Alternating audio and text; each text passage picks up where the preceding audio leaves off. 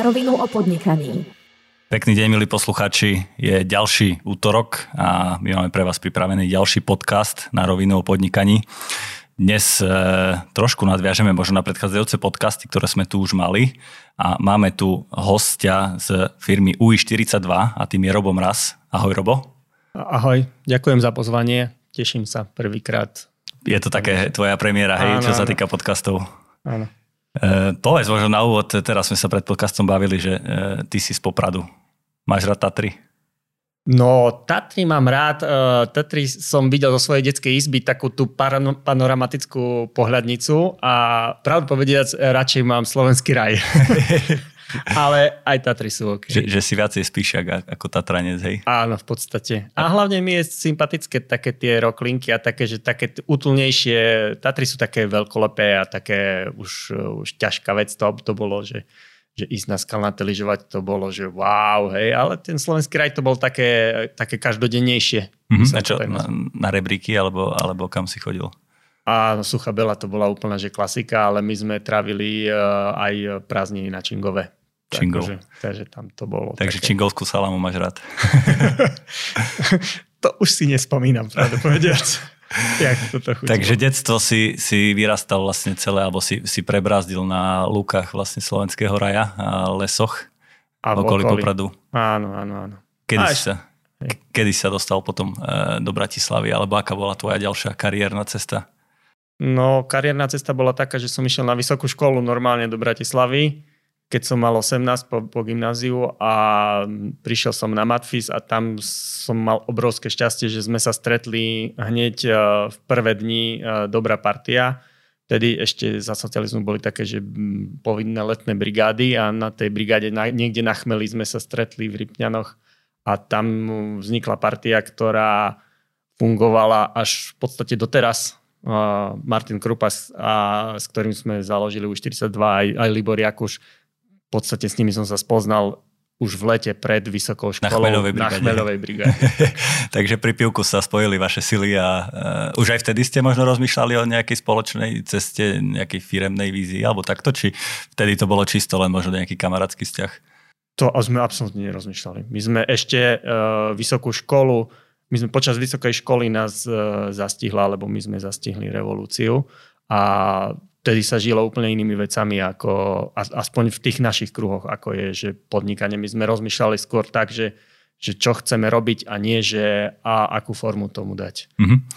A teda spojili ste sa na tej chmeľovej brigáde, potom ste asi každý iným smerom išli, alebo teda spoločne študovali, ale možno ešte ste nemali ten jednotný smer tej firmy.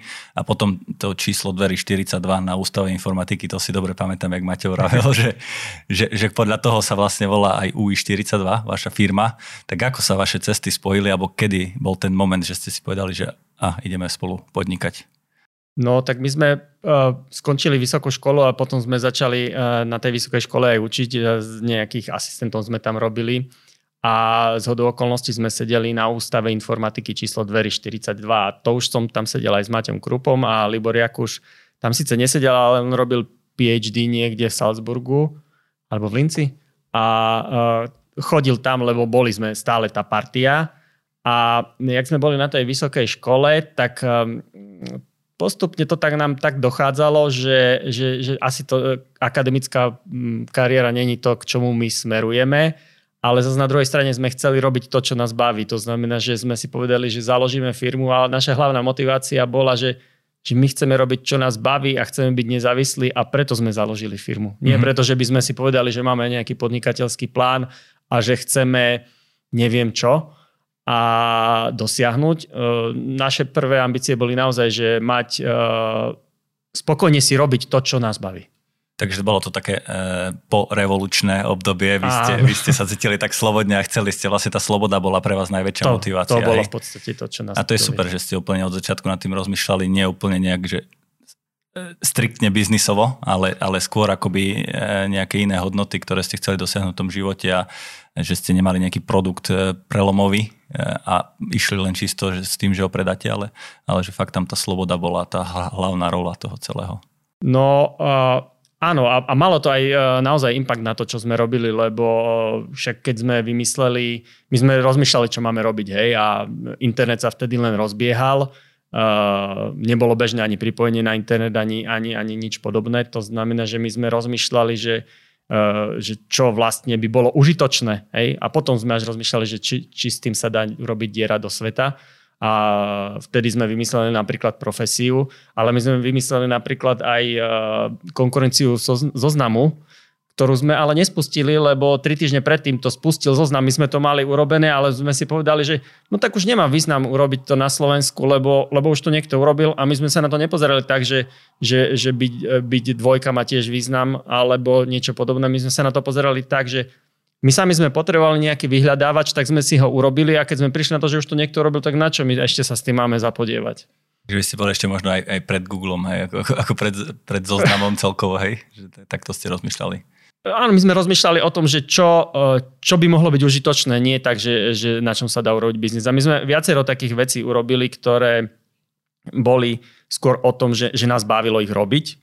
A niektorý z nich vyšiel dobrý biznis, ako som už spomínal z profesie, ale niektoré z nich sme aj zavreli. Však akože my sme mali realitný portál Rotunda, ktorý už neexistuje, lebo sme neurobili z toho biznis.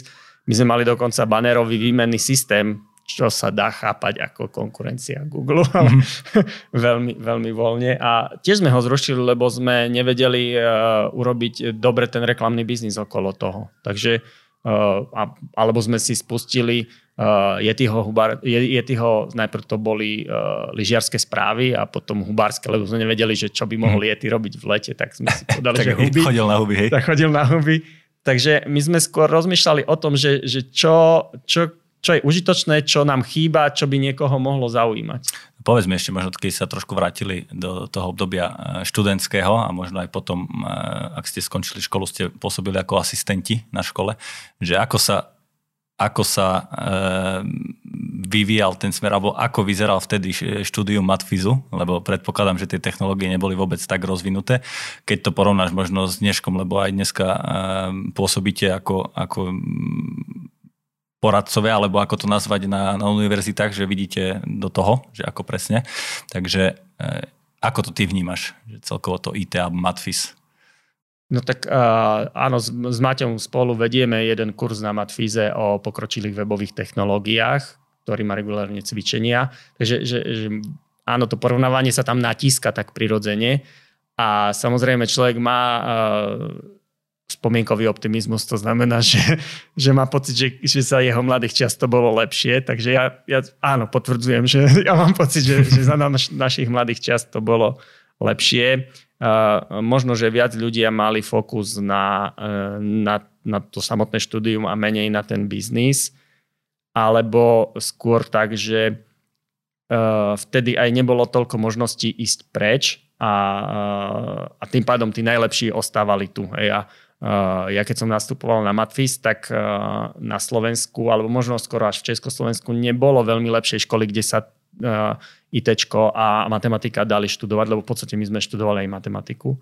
A teraz to už tí 18-roční majú tak, že keď rozmýšľajú, že chcú študovať tieto veci, tak na prvú dávajú skôr niečo viac na západ. Tak neďaleko je Brno, nie? Tam je asi už tá Masaryčka celkom. Áno, a veľa ľudí chodí ešte veľa. Akože môj syn študuje napríklad v Británii, hej, a v podstate študuje matiku a informatiku, hej, ale aj chodil na Matfyz na nejaké prednášky ešte ako gymnazista, ale ani v podstate nerozmýšľal o tom tam ísť, lebo tam to je, no... Lepšie, čo sa dá povedať na to. Dobre, a teda s Maťom Krupom už od tej chmeľovej brigády ste boli v nejakom spojení, kedy ste si povedali, že OK, toto je ten projekt, ktorý my chceme robiť, ktorý nás baví, a čo to bol za projekt?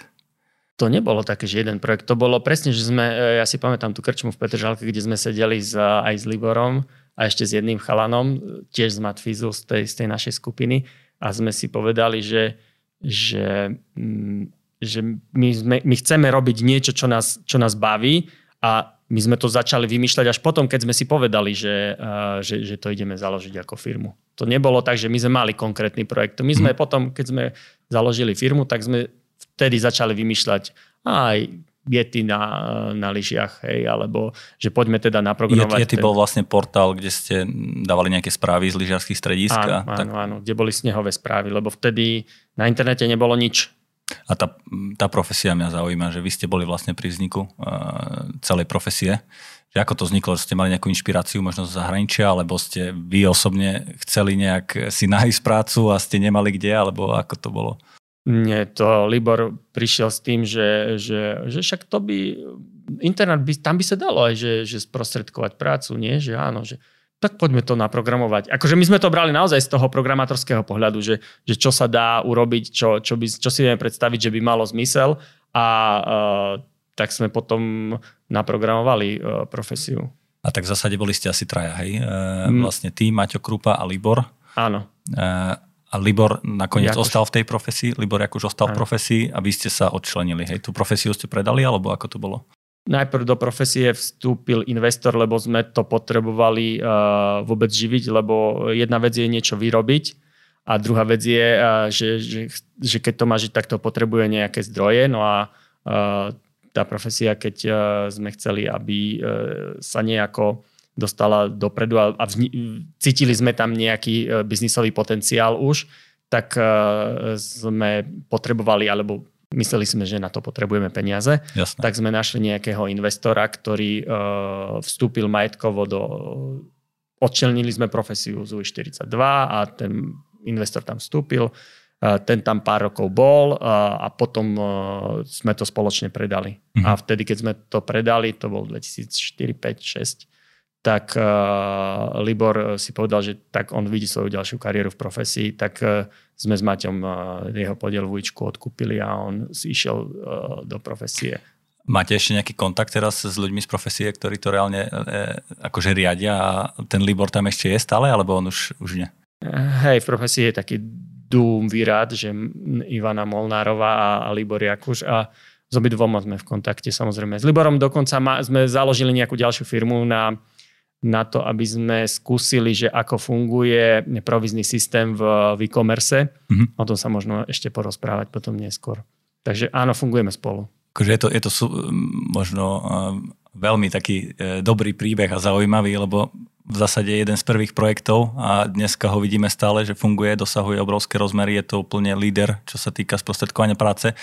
Takže za to klobúk dole, že sa vám to takto podarilo a že ste sa nebali možno nejak posunúť potom ďalej.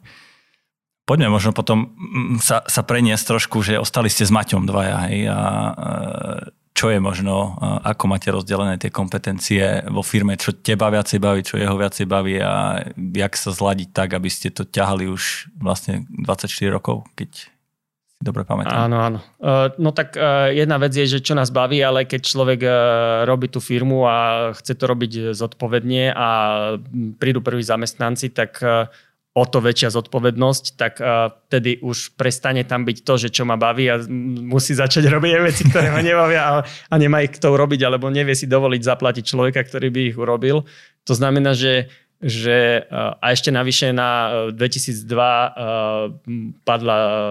prišla dotcom bublina, praskla, internet išiel dole a náš najväčší klient vtedajší, ktorý nám robil možno viac ako polovičku obratu, skrachoval, to bola druhá najväčšia telekom kompania v Amerike, Worldcom, neviem, či si to niekto pamätá. A my sme mali vtedy reálne problémy, že ako prežijeme a či vôbec prežijeme.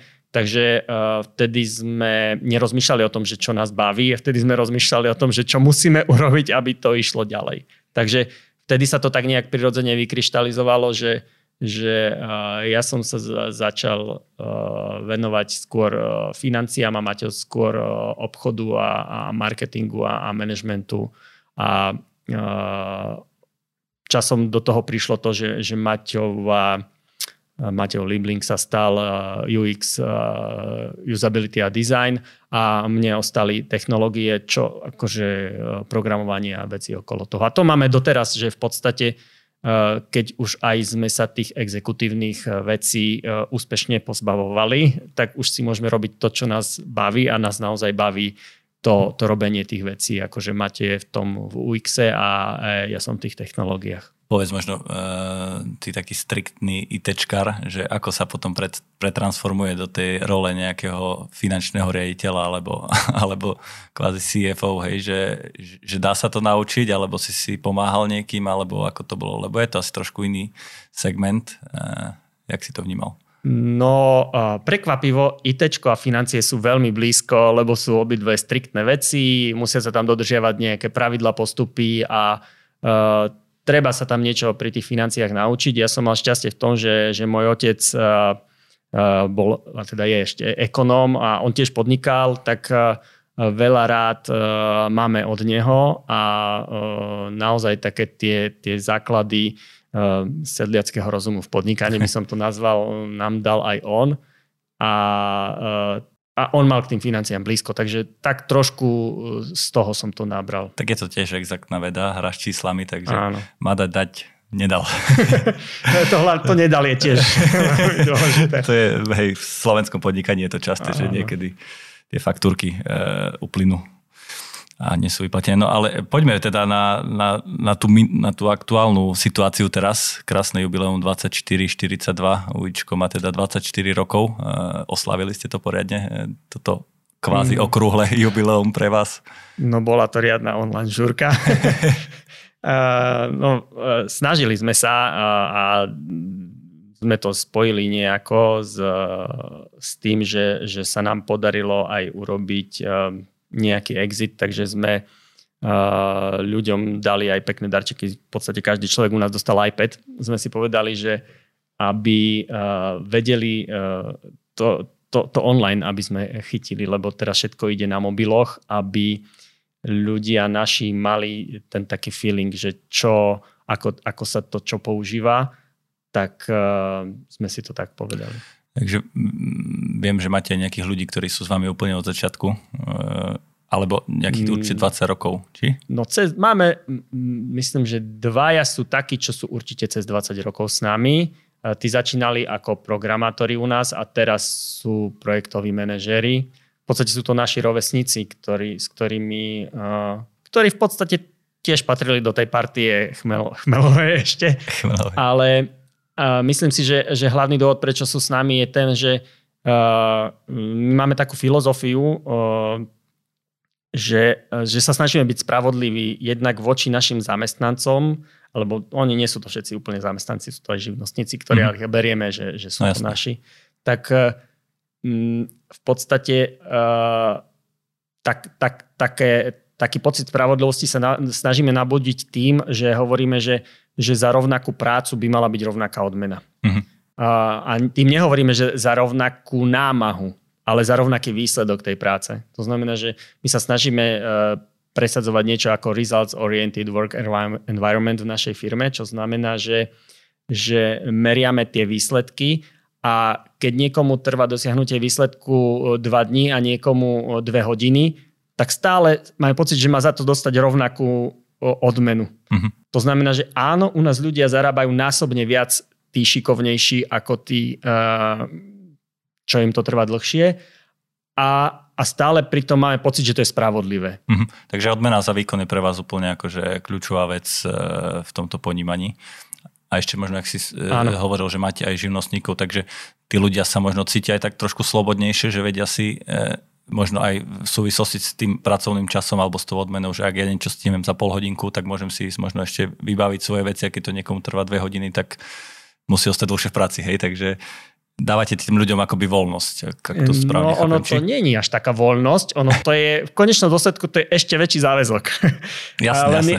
Len ten človek to robí cez svoje vnútro, nerobí to z donútenia zvonku ako keby a v podstate toto nám veľmi pomohlo aj pri nábehu na korona home office, lebo u nás bol home office bežný už dávno predtým, keďže u nás nebolo dôležité štikať, že ráno o 8:00 prídem a o 4:00 odídem, ale u nás bolo dôležité to, že tu je výsledok, ktorý som doručil za cenu, ktorú sme sa dohodli, tak je mi jedno, či si to urobil v office alebo či si to urobil doma. A toto fungovalo u nás už dávno. A tak tá vnútorná motivácia je asi najsilnejšia motivácia pre každého človeka, keď sa vie takto namotivovať. Je to samozrejme ťažšie na disciplínu, keď človeka nekontroluje niekto nad, ale v zásade, ak sa ten proces vyladí, tak je to úplne perfektné. My ako tie sa snažíme takto fungovať nejak a môžem povedať, že keď tí ľudia cítia zodpovednosť a vidia akože reálne výsledky, ktoré za nimi sú, tak to je najlepšie. Len nie asi každý vie tak fungovať.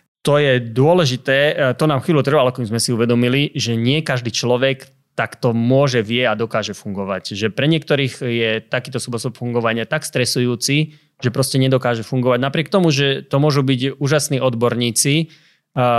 Takže to bola jedna z vecí, ktorú sme museli ako keby prehrísť, že keď sme brali človeka, tak sme mu museli povedať, že nestačí, že si dobrý odborník, u nás musíš sa zžiť s tým systémom. A stalo sa nám v priebehu toho času, že pár ľudí sa s ním aj nevedelo zžiť. Mm-hmm. A tak sme sa s nimi rozišli, lebo však nič v zlom, ale to, že niekto nevie fungovať v našom systéme, neznamená, že je to zlý človek. Hej? Yes. My sme sa nerozišli v zlom, možno 300 ľudí u nás robilo a s každým sa viem stretnúť a porozprávať. Väčšina z nich vo veľmi príjemnej atmosfére. Tak to je super, že nie sú to také rozchody, že si neviete pozrieť do očí a nejak osočovať za chrbtom, ale keď proste to vedia pochopiť obidve strany, že to nie je úplne ideálne, tak zbytočne to siliť. A koľko vás je teraz momentálne? No, určite nás je viac ako 42 a je nás menej ako 50 a presne. Že to varíruje. Dobre, vo mne možno zarezonovala taký milník tohto roku, že by ako UI42, mali ste ešte firmu, ktorá sa volala UI42 Digital, ktorá sa viacej zameriavala na PPC kampane a celkovo nastavenie online marketingu. To sa rebrandovalo vlastne na firmu, ktorú si úplne... ťažší názov, neviem si to spomenúť, Dexfinity, pardon. Ako to máme chápať? Lebo ja som bol trošku z toho zmetený, čítal som aj článok v stratégiách, aj viacero výstupov bolo, že vy, táto časť firmy sa od vás odlúčila, vy už nerobíte online marketing, alebo vy poskytujete aj tú časť, ktorú robilo UI42, že ako to bolo celé? No UI42 od začiatku fungovalo tak, že niečo sme urobili a tak ako profesia išlo si to po istej dobe svojim životom, tak aj Jeti ho sme napríklad dali von a takisto sme založili firmu s Liborom Jakušom, ktorý sa k nám vrátil, keď sme chceli vyskúšať, že ako funguje provizný predaj, neprovizný predaj, ale výroba a prevádzka e-shopov na základe proviznej odmeny. Tak takisto sme pred 7-8 rokmi chceli vyskúšať, ako funguje, alebo nie, že ako funguje, ale chceli sme dať nejaký väčší kopanec do toho, posunúť sa v online marketingu a vo výkonnostnom marketingu hlavne. A zhodou okolností vtedy bol u nás mladý chalan, ktorý sa tomu veľmi chcel venovať. A chceli sme ho namotivovať, tak sme si s ním dohodli, že aj nejaké majetkové podiely, že založíme spoločnú firmu, ktorá sa bude venovať výkonnostnému marketingu. Toto sa rozbehlo a ako sa to ďalej rozbiehalo, tak časom to začalo žiť až vlastným životom a až to dospelo do tej situácie, že sme si povedali, že bude rozumnejšie, keď to pôjde úplne vlastným životom a Paľo Adamčiak od nás odkúpil podiely v Dexfinity, vtedy ešte v UI42 Digital a teraz si to už je vlastným životom. A čo paradoxne v UI42 sme mali ideu, že by sme chceli robiť nie len programovanie a UX, ale aj ten online marketing a tak... Lebo naša idea bola, že aby všetko pod jednou strechou človek u nás vedel mať. Mm-hmm. Hej, takže, komplexná služba. Áno, komplexnú službu sme chceli doručiť. A tak teraz nejako začíname budovať, alebo začíname, tak už máme to nejako pokročilo, tú online marketingovú nohu. A máme nejaké s tým skúsenosti, takže verím, že nám to pôjde a dúfame, že aj Dexfinity to pôjde ďalej. Takže... Jasne. Takže dobré, lebo ľudia mali tablety, že sa odčlenili. To bolo z toho vlastne. No. Nie, ale to je super, to sa mi veľmi páči, že aj keď je u vás šikovný človek, ktorý možno vie nejakú odnož pokryť, alebo v tej dobe asi to bola nejaká novinka, čo sa týka výkonnostného marketingu a ste mu dali priestor rásť a rozvíjať sa, si to vlastne žilo vlastným životom. Teraz sa to až odčlenilo a idete si každý svoju cestu, čo je za mňa úplne super, lebo takúto príležitosť nemá každý, lebo väčšinou to je len taký vzťah, že zamestnanec a zamestnávateľ a všetko to know-how je len toho zamestnávateľa a nevie sa ďalej nejak rozvíjať. Takže to sa mi veľmi páči, že takto to máte nastavené. A teraz máme tiež a tiež sa v tom učíme, hej, že ako to robiť. Tak napríklad teraz máme v UI42 sme začali, už to máme vyše roka, taký program, že tých najdôležitejších ľudí sa snažíme aj majetkovo zainvolovať v UI42 a robíme z nich spolu vlastníkov v podstate. Takže tento princíp, že tí ľudia, ktorí sú najdôležitejší pre tú firmu, si ich chceme zaviazať takýmto spôsobom, aj toto sme začali robiť. To je super, lebo hlavne na západe a v Amerike je to akoby bežné. Na Slovensku to ešte taká bežná prax nie je. Možno niektoré firmy to majú nastavené, väčšinou to je tak, že nejaký podiel ten zamestnanec dostane, ale musí tam mať nejaký potom určitý čas alebo niekoľko rokov tam odrobiť, splniť nejaké KPIs, ktoré a až tak ten podiel naberie akože reálne kontúry, čo sa schápem, ale vôbec tá príležitosť nejak fakt sa dostať do tej firmy aj ten postoj potom toho človeka je podľa mňa zásadne iný, keď má takúto príležitosť. Dobre, a my sme vlastne to bol myslím, že môj druhý podcast, čo som robil s Maťom Krupom, takže úplne taká lastovička, ešte v roku 2019, niekedy v marci to bolo, tam sme sa bavili o weboch ako nástroj úspešného biznisu. Takže ak si chcete vypočuť túto epizódu, tak je to číslo 4 s Martinom Krupom. Určite sa tam dozviete super informácie, prečo mať web a ako úspešne posunúť vlastne s tým webom váš biznis. A mňa zaujíma to, že ten web už máme teda, hej, že stačí k tomu úspešnému biznisu len web a možno tie spomínané výkonnostné reklamy, na čo sa treba pozerať, alebo čo má byť ten ideálny mix toho celého online-ového? No, nestačí samozrejme. Škoda, som myslel, že stačí web naklikať pár PPCček a už to poje samo. Tak, ale to by tu bolo veľa úspešných e-shopov, to znamená, že už len to, že tu nie sú, tak hovorí o tom, že asi to tak jednoduché není. Aj pri tom webe je dôležité, nestačí, aby fungoval, on musí byť rýchly a musí zabezpečovať, musí byť zrozumiteľný tomu človeku. To znamená, že keď tam príde, tak musí vedieť, čo má na ňom urobiť. A to sú také dve základy. Musí na tom webe byť produkty, ktoré vôbec nejakí ľudia chcú a za cenu, za ktorú si ich môžu dovoliť. Hej? Takže to tiež ešte úplne nesúvisí s webom. To znamená, že a tam treba v podstate začať s tou ideou. Ja keď hovorím ľuďom, že e-shop, tak ja hovorím, že e-shop je len obchod. A obchod musí robiť obchodník. To znamená, že keď nie ste obchodník, ani nezačínajte robiť obchod, lebo musíte chcieť výhodne nakupovať a výhodne predávať. To je princíp každého obchodu a aj e-shopu. Lacno kúpiť, draho predať. Hej. Áno, akože v podstate áno. Hej. A k tomu PPC zase pay per click je jedna forma alebo jeden kanál, akým sa dajú ľudia dotiahnuť na web. Tých kanálov je viacero. Možno, že už ste počuli o tom, že SEO a možno ste počuli o tom, že sa dá aj pay-per-view, to znamená, že aj billboardom sa dá človek privolať na web, keď je dobre urobený, alebo televíznou reklamou, však poznáte Dedolesne. No, takže nestačí mať pay-per-click. Hej. Treba si budovať brand, treba ako v každom inom biznise robiť komplexný marketing so všetkým, čo je okolo toho. Ďalej potrebujete, aby vám, nestačí, aby fungoval web, musí vám fungovať skladový systém, musí vám fungovať váš ERP systém a prípadne váš výrobný systém, keď vyrábate veci, ktoré máte okolo toho. A všetky tie systémy musia byť poprepájané a všetky musia obsluhovať ľudia, ktorí sú na to vyškolení a vedia to robiť a kontrolujete ich a robia to. To znamená, že to je normálny biznis. To není nič, čo by bolo špecifické v e-shope, že stačí mať vyklikaný e-shop. To je normálny biznis, ktorý musí mať finančného riaditeľa, ktorý musí mať e-commerce manažera, ktorý musí mať nákupcu, ktorý musí mať ľudí, ktorí sa starajú o ceny, ktorý musí mať ľudí, ktorí sa starajú o produktové portfólio, o fotografie, o obsah. A potom samozrejme musí mať nejaký customer care, že keď človek zavolá, tak vám niekto odpovie, vyrieši vaše preloženie, zrušenie objednávky, reklamáciu, čokoľvek, alebo odpovie mailom. Takže celý ten ekosystém normálnej firmy tam musí byť.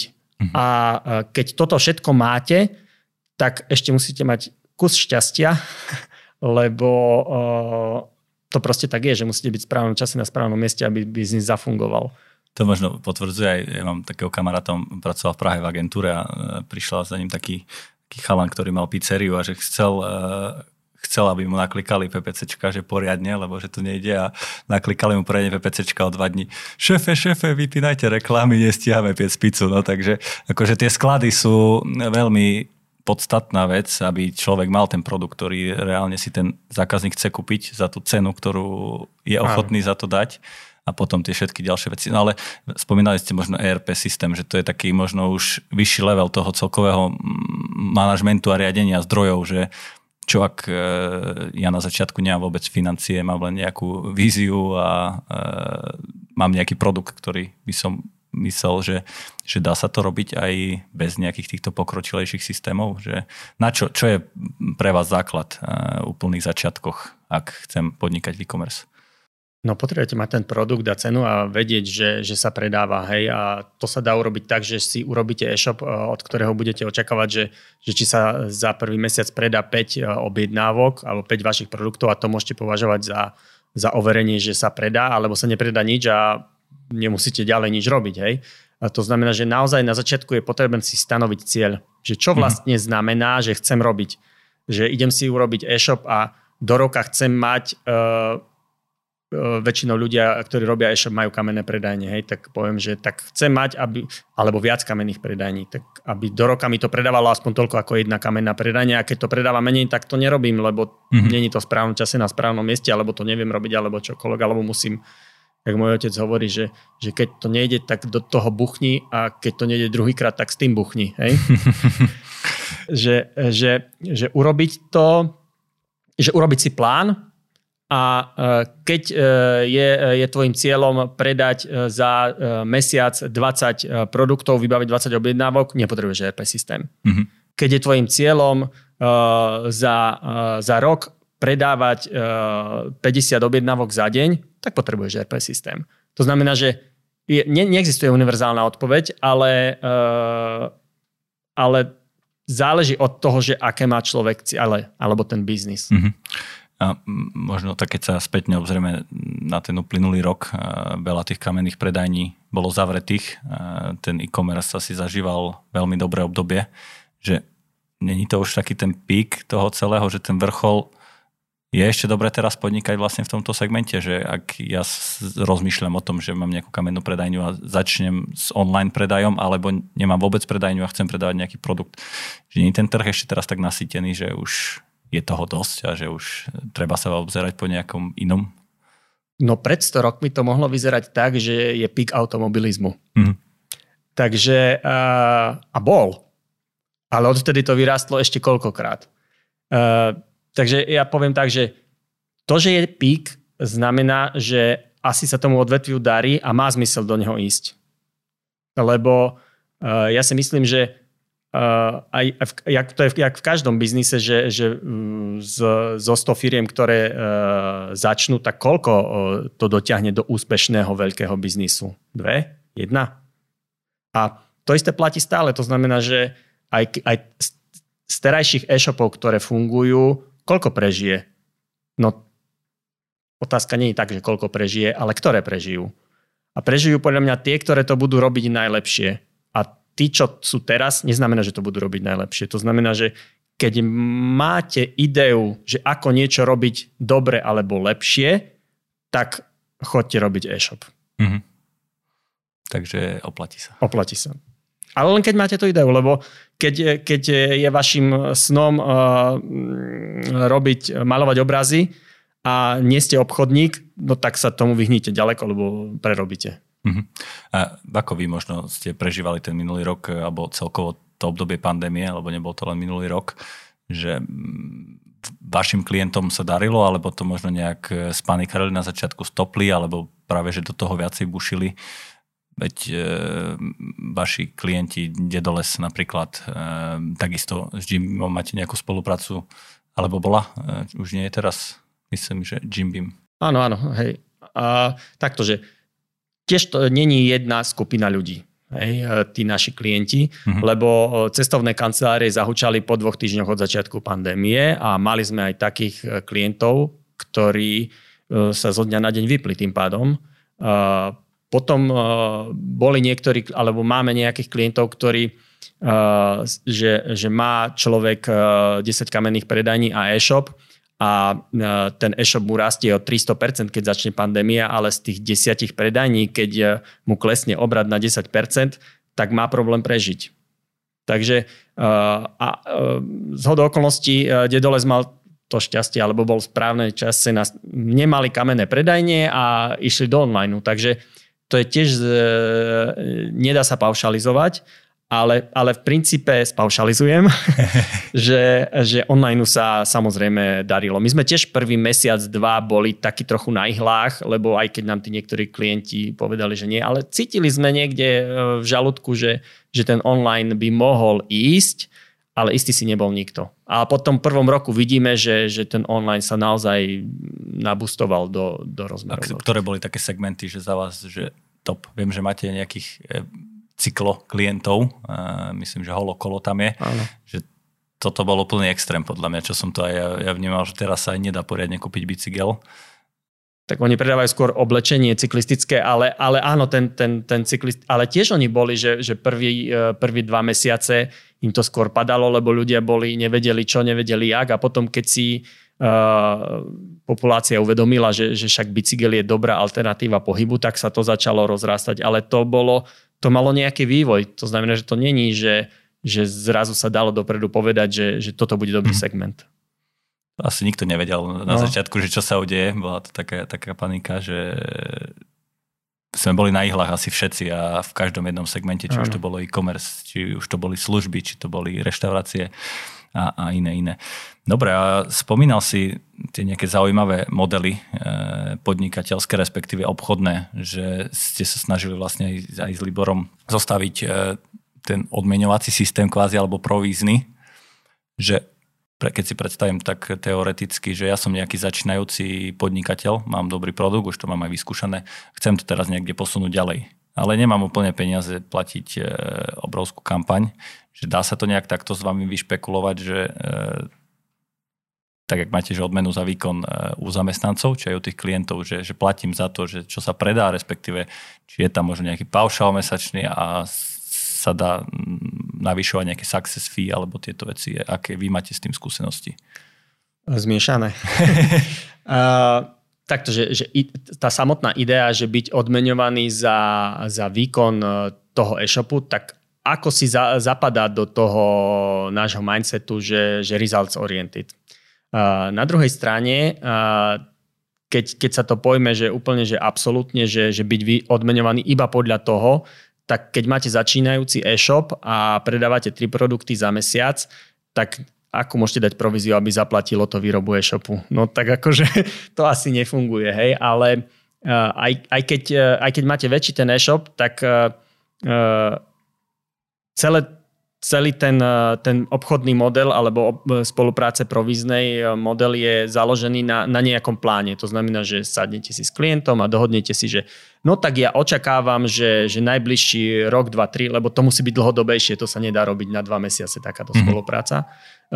Očakávam, že teraz mám toľko a že to narastie na toľko a tým pádom, že keď teraz sa do toho vloží toľko a toľko sa do toho bude dávať, tak po 2-3 rokoch to bude toľko a toľko dávať. Hej. Takže toto je nutná podmienka toho. To na to netreba nejakú vysokú školu, aby si človek uvedomil. A keď sa takto dohodnete s tým partnerom, a teraz nastane viacero možností. Buď ten plán nevyjde preto, lebo zďaleka nejde tak dobre. A vtedy tá provízia, ktorú z toho dostanete, je neadekvátna tej práci, ktorú ste do toho dali. Druhá možnosť je, že to boostne orad inde a vtedy ale zás ten partner začne mať pocit, že tá provízia je neadekvátna tomu, čo vy dodávate a má z toho zlý feeling a podstate z toho nejako vykľučkuje. Mm-hmm. To znamená, že úplne čistý... no a tá tretia možnosť, že to ide presne podľa plánu, tak to skoro nikdy sa nestane, hej, lebo život je... Nič nejde podľa plánu. Život je to, čo sa ti stane, keď nefunguje plán. Hej. A takže ani keď sa tomu e-shopu nedarí tak, ako sa očakáva, alebo aj keď sa darí viac, ako sa očakáva, tak ten model nefunguje úplne spravodlivo na obidve strany a tým pádom... A čistý provizný model podľa mňa nefunguje. Akože samozrejme existujú nejaké kombinácie toho, že platím nejaký paušál, ktorý je ale adekvátny množstvu práce, ktoré sa tam odvedie a tá provízia je len nejaká menšia časť toho, ktorá je len nejaká čerešnička na torte. Mm-hmm. Hej.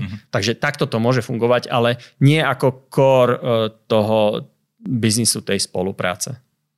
A keď sa vrátim naspäť k tomu začínajúcemu e-shopu, alebo teda už mám overený produkt, že oplatí sa v tom momente zainvestovať do tej reklamy, už keď mám aj sklady, dajme tomu vyriešené, mám ten produkt, mám web, že čo je taký za teba ideálny čas, kedy je ten taký bod zlomu, že zase to okrok ďalej posunúť, lebo ja sa častokrát stretávam s tým, že je nejaký freelancer, ktorý pomáha, a však aj moja osobná skúsenosť, tiež mám e-shop, kde máme chalana, ktorý nám robí PPCčka, je veľmi šikovný aj všetko okolo toho, len naražame tam na nejakú škálu, hej, že chceli by sme to zase o krok posunúť, že čo ty vnímaš, a to je asi ťažko povedať, že možno v nejakom počte objednávok, alebo že čo je tá pridaná hodnota vaša do toho celého, že nejaká spoľahlivosť, alebo...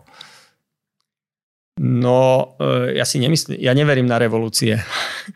Ja si myslím, že mierny pokrok v medziach zákona skôr funguje, alebo niečo, čo by sme nazvali, že organický rast. Akože v podstate všetko, čo sme urobili a čo bolo úspešné, tak išlo z organického rastu. A tým pádom aj moja odpoveď na to bude taká, že keď niečo ide, tak sa tomu treba venovať a treba sa venovať tým častiam toho, ktoré sú najsľubnejšie. To znamená, že najlepšie sa robí e-shop tak, že dám na trh 20 produktov, z nich zistím, ktorých 5 sa najviac predáva a tie rozšírim, buď urobím nové kategórie, ale venujem sa tým produktom, hej, alebo tým produktovým kategóriám. To znamená, že treba tlačiť to, čo ide a to, čo nejde, tak buď neviem robiť, alebo som v nesprávny čas, alebo nie je na to. Takže je skôr lepšie venovať sa tým pozitívnym veciam a keď máš dobrého PPCčkára, tak sa ho drž a skús s ním robiť ďalej to, čo vie. A keď ten PPCčkár ti povie, že narazil som na svoje limity a potrebujem pomôcť, lebo tá vec, ktorú robím, je komplexnejšia, tak vtedy sa možno obrať na agentúru. Hej? Alebo, lebo ono zase to nie je len o tom PPC, tak jak som skôr už spomínal, že treba riešiť aj SEO, treba riešiť možno aj brandovú reklamu, treba riešiť aj iné formy, možno affiliate a hlavne treba mať e-commerce manažera. Hej, každá predajňa potrebuje správcu obchodu a to je e-commerce manažer v e-shope a ten musí vedieť povedať, že čomu sa darí a do čoho idem dávať effort a peniaze, lebo dúfam, že mi to prinesie naspäť. Takže vy nie ste úplne len akože nejaká agentúra, ktorá dodáva službu, ale skôr ako to vnímam ako nejakého biznis partnera, ktorý aj má reálny záujem vedieť, že ktoré produkty sa ako predávajú. OK, ideme na nich teraz zatlačiť, vytvoríme si nejaký plán, aby to postupne rastlo, aby tá organická návštevnosť bola vyššia a zároveň aj posilniť ten brand a akoby taká nejaká komplexná služba. Ešte by som to tak povedal, že nie, že aby organická návštevnosť bola vyššia, ale aby konverzie boli vyššie, alebo aby obrad bol vyšší, alebo ešte v optimálnom prípade, aby marža bola čo najvyššia. Mm-hmm. Takže áno, nie sme my úzko špecializovaní alebo že fokusnutí na jednu vec a to, že tá naša idea one-stop shopu alebo po slovensky, že pod jednou strechou robíme všetko, tak to znamená, že áno, niekedy má zmysel skôr zainvestovať do vylepšenia použiteľnosti toho webu, niekedy má zmysel zainvestovať do PPCčka, niekedy má zmysel do SEA a niekedy má zmysel dať zľavu. A toto musí mať jedného pána, ktorý zvažuje všetky okolnosti a ktorý sa snaží optimalizovať celý ten e-shop.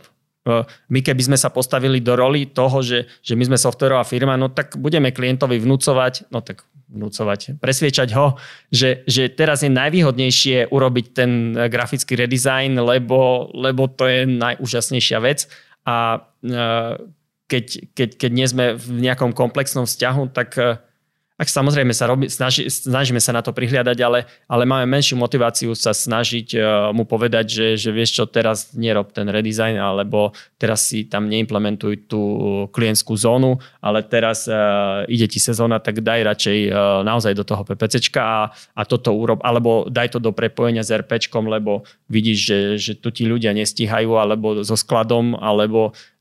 Akože to je vždy o tom, že človek má limitované zdroje a má vedieť si ich rozhodiť medzi toho, kde má bottleneck. A ten bottleneck treba vždy riešiť. Dobre, a určite sú aj nejaké novinky, ktoré v tomto e-commerce sa nejak teraz deru na svetlo sveta. Že čo ty považuješ možno za také prelomové veci, ktoré nás čakajú a ktoré by každý podnikateľ v e-commerce svete mal aspoň o nich nejak uvažovať alebo mať ich pod zreteľom, že toto môže byť zaujímavé aj do budúcna aj pre mňa? No tak vzhľadom na to, že ja som študoval umelú inteligenciu, tak poviem, že počítače sa odjak živa snažia približovať, respektíve nepočítač, ale tí ľudia, ktorí robia s počítačmi, sa snažia približovať k iným ľuďom, aby to používanie tých počítačov bolo čo najjednoduchšie, aby sa čo najviac ľudí vedelo s čo najmenšou námahou alebo zaškolením používať, alebo využívať to, čo tie počítače robia. Hej. A keď sme špeciálne pri e-shopoch alebo pri podobných biznisoch, tak najväčšia bariéra je tá komunikácia. Hej. To znamená, že ja si myslím, že budúcnosť celého online je o tom, že tie e-shopy budú musieť vedieť komunikovať s človeku čo najprirodzenejšou formou, čo z dlhodobého pohľadu podľa mňa znamená, že sa budú musieť s ním vedieť rozprávať. Mm-hmm. To znamená, že tak ako predajca v kamennej predajni, tak ten e-shop sa nakoniec bude musieť porozprávať s tým človekom a spýtať sa ho, že čo ho trápi, čo by chcel dosiahnuť, čo by chcel kúpiť, aké má možnosti, aké má preferencie a podľa toho mu odporúči a možní mu to nakúpiť a spracuje tú objednávku. To znamená, že áno, v prvej verzii hovoríme o četovacom okne alebo systéme, lebo to je celkom jednoduché relatívne technicky urobiť teraz. A už tie četovacie okna sú také, že už sú aj s obrázkami a už sa tam dajú zobrazovať aj nejaké výberové polička. To znamená, že nie je to len čistý slovný dialog, ale ja si myslím, že nakoniec to poputuje k tomu, že človek bude sedieť doma v kresle, pozerať do stropu a rozprávať sa s nejakou Alexou alebo Sirim a hovoriť mu o tom, že potrebujem teraz nutne bundu so žltým pásikom a mu príde tá bunda. Hej. Takže možno tá komunikačná bariéra sa aj nejak stenčí medzi ľuďmi a možno, jak si vravel, že to customer care je veľmi dôležité. Ja to vnímam trošku také, že nevďačnejšia časť toho e-commerce, lebo ľudia častokrát sa dopytujú možno aj z nevedomosti nejakej, že sú to také úplne základné veci a tie kvázi skripty sa dosť opakujú, čo možno v tomto prípade a s tými chatbotmi by to vedelo úplne uľahčiť robotu na tom customer care a skôr sa venovať tým novým zákazníkom, komunikáciu s nimi a ako budovať lojalitu už fakt tých nevyhnutných prípadov. Áno, to vidíme už teraz sa niektorým e-shopom oplatí customer care mať na chatbotovi, ktorý vie aj len elementárne veci vyriešiť, že akú máme dodaciu dobu, že váš balík príde o 3 dní a človek potrebuje len v tom utvrdiť. A to sú veci, ktoré nie je až také komplikované urobiť. Áno, náš chatbot takéto veci vie robiť.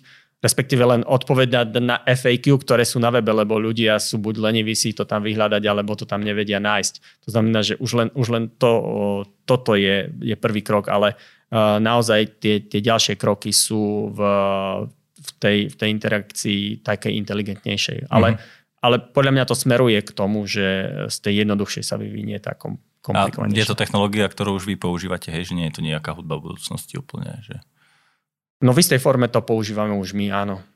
Máme nejakého chatbota, ktorý vie v komunikácii s človekom pomôcť mu nájsť nejaký produkt a vie ho prejsť cez FAQ, keď už som to spomenul, aj Frequently Asked Questions.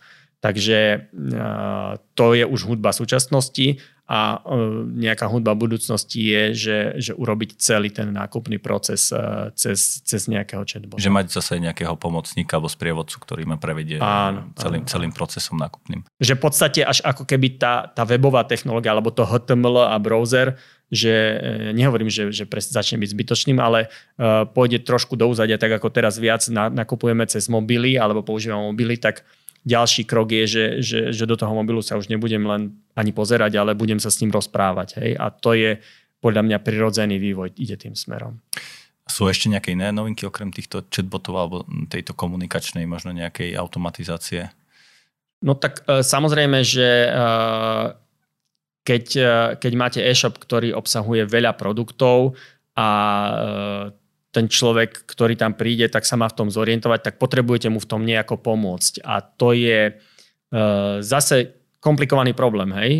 Že ako si vybrať z tých 2000 bund, ktoré sú na tom e-shope, tú, ktorú ja chcem. Hej? No tak buď tak, že ich budem po jednej preklikávať, ale na to nemá nikto nervy ani čas.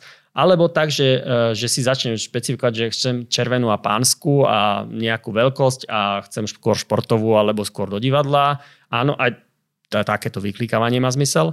Alebo tak, že si kliknem na 3, poviem, tá sa mi viac páči, tá nie a systém zadetekuje, že aha, toto sa ti páči a na základe toho vie určiť, že čo sa ti bude páčiť. Hej? Alebo že patríš do skupiny ľudí, ktorým sa páči skôr casual a nie športové veci, tak a odhadujem ťa, že si z mesta, alebo proste, že ten systém na základe interakcie, že čo sa mi páči, čo pozerám, alebo čo som si pozeral pred 2 mesiacmi, alebo čo som si pozeral niekde inde, to už ale zachádzam do iných vecí. Hej. Takže ide o to, že koľko dát má ten systém k dispozícii a na základe toho môže vedieť lepšie poradiť tomu človeku, že vybrať si, že čo vlastne z toho e-shopu chce. A to je ďalšia umelá inteligencia, že ktorá vie nejak, že recommendation, áno, na Netflixe, keď sa prihlásite, niekto iný ako ja, tak tam vidí zjavne iné veci, ako ja vidím. Na základe toho, čo som si pozrel, lebo mňa Netflix zaškatulkoval niekde. A toto isté sa dá urobiť v podstate v každom odvetví, kde dostatočne veľa ľudí nakupuje. Takže to je ďalšia z oblastí, ktorú aj my tiež robíme, že urobiť rekomendačný systém, ktorý na základe správania sa iných ľudí a nejakého začiatočného správania konkrétneho človeka vie ho ocajchovať v podstate, že kde patrí, kde sú jeho preferencie a podľa toho mu ponúkať tie veci, ktoré na tom e-shope by mohli byť pre neho zaujímavé. Je to len na základe tých produktov, ktoré ja som si pozeral, že mi odporúča ďalšie, alebo je to aj nejaké iné data pointy do toho, alebo data vstupujú, že ja neviem, z cookies viete ťahať nejaké data, alebo ak je registrovaný zákazník, tak viete, čo si nakúpil predtým, alebo aký je ten algoritmus toho šťastí? Ten algoritmus je prekvapivo veľmi podobný ľudskému rozmýšľaniu. To znamená, že keď mám kamaráta, s ktorým sa poznám 20 rokov, tak ten vie lepšie, čo mi kúpiť darček na narodeniny, ako človeka, s ktorým som sa raz videl a porozprával som sa 5 minút. A to je presne to isté pri týchto. Oni presne takisto fungujú tie algoritmy, že čím majú viacej vstupných dát, tým lepšie a presnejšie vedia odhadnúť, že čo ten človek by mohol chcieť, alebo aké sú jeho preferencie. A preto aj všetky tie Google a Facebooky sa snažia čo najviac dát nazbierať, lebo z nich potom lepšie vedia zmonetizovať tie dáta. Ale aj keď máte menej tých dát, tak stále to vie dať lepšie výsledky, ako keď nemáte žiadne. To znamená, že áno, aj keď príde za nami niekto, že chce mať recommendation na e-shope, tak samozrejme, že chceme vedieť históriu návštevnosti a podobné správanie za posledný rok a objednávky a to, čo si ten človek objednal a ako často si objednáva. To znamená, že všetky analytické dáta, ktoré ten e-shop má, ktoré sú relevantné, tak vedia pomôcť. Mm-hmm. Tak to je zaujímavé. Ja som zvedavý, ako sa to bude celé vyvíjať. Možno, že už ani telefóny nám niekedy, alebo niekedy v budúcnosti nebude potrebné ani celkovo možno počítače. A že zatleskám a poviem, že chcem nové ponožky a vyskočíte do les. Hej. Donesie. No dobré, a možno taká záverečná, len tvoj možno nejaký odkaz, alebo spomínal si, že vediete vlastne ten krúžok na fejke, respektíve na fitke, alebo... Kurs vedieme na Matfyze. Na Matfyze, aha, pardon. Je ešte niečo, viem, že ste robili aj konferencie Mastersgate, alebo teraz sa samozrejme nedajú robiť, že sa snažíte nejak možno vrácať späť aj to know-how, ktoré vy ste nadobudli, že čo je tvoje také možno zadozučinenie do budúcna, že čo by si chcel mimo toho biznisu robiť? No, ja to nevnímam ako biznis. Ja to vnímam, že ja sa teraz niečomu ako človek venujem, a to ma baví. To znamená, že čokoľvek robím, tak sa snažím s tým zladiť. A keď by som povedal, že chcem to robiť mimo toho biznisu, tak to ako keby som sám seba vytrhával z toho. Hej? Lebo však na začiatku my sme to začali robiť kvôli tomu, že chceme robiť to, čo nás baví. To znamená, že ja by som tak povedal, že prispôsobím ten biznis tomu, čo ma baví, aby sa... A dúfať budem, že tomu biznisu sa z toho bude dariť lepšie. Takže neviem, čo budem robiť o 10 rokov, ale veľmi dúfam, že to stále bude v partii ľudí, ktorá ma baví a ktorá bude v podstate plus minus tá, čo je teraz, len s nejakými novými dušami, šikovnými. A že budeme robiť veci, ktoré nás bavia a ktoré budú dávať zmysel ostatným ľuďom. Tak akože, a dúfam, že z toho bude taký biznis, ktorý dokáže všetkých tých ľudí uživiť. Mm-hmm. Pohodlne. To je také akože najkrajšie asi zadozučinenie, že rob, čo ťa baví a ešte keď ťa to vie živiť, tak je to taká čerešnička na torte. Tak ďakujem pekne. Mojím dnešným hostom bol Robo Mraz, spoluzakladateľ UI42, ktorý sa s nami podelil veľmi hodnotné informácie, čo sa týka e-commerce, tak ja verím tomu, že vás to naštartuje a skúsite možno biznis v tom e-commerce alebo celkovo v online a nebudete sa bať toho klasického biznisu, ale skúsiť niečo nové, tie novinky sú veľmi zaujímavé a takisto poviem typovať, že ak by niekto mal nejaké otázky a chcel by ísť hlbšie do tej témy, tak myslím, že nie je problém, ak by sa ozval tebe, prípadne niekomu z ujíčka. Samozrejme. Tak čo už na záver, tak ďakujem pekne za dnešný čas tvoj. Ja ďakujem veľmi pekne za pozvanie a všetkým, ktorí chcú niečo robiť, čo ostatným pomôže, či už to bude biznis alebo čokoľvek iné, tak držím palce a prajem to šťastie, ktoré k tomu treba tiež. Ak sa vám dnešný podcast páčil, neváhajte ho zdieľať alebo posunúť medzi známych. Moje meno je Erik Lakomi a my sa počujeme opäť o 2 týždne. Do počutia. Počúvali ste Na rovinu o podnikaní. Dvojtýždenný podcast spoločnosti ProSite Slovensko. Podcast Na rovinu o podnikaní nájdete vo vašich mobilných podcastových aplikáciách alebo na streamovacej službe Spotify, ale aj na webe www.narovinu.online. Strih a produkciu zabezpečila spoločnosť Button Media. Do počutia o 2 týždne.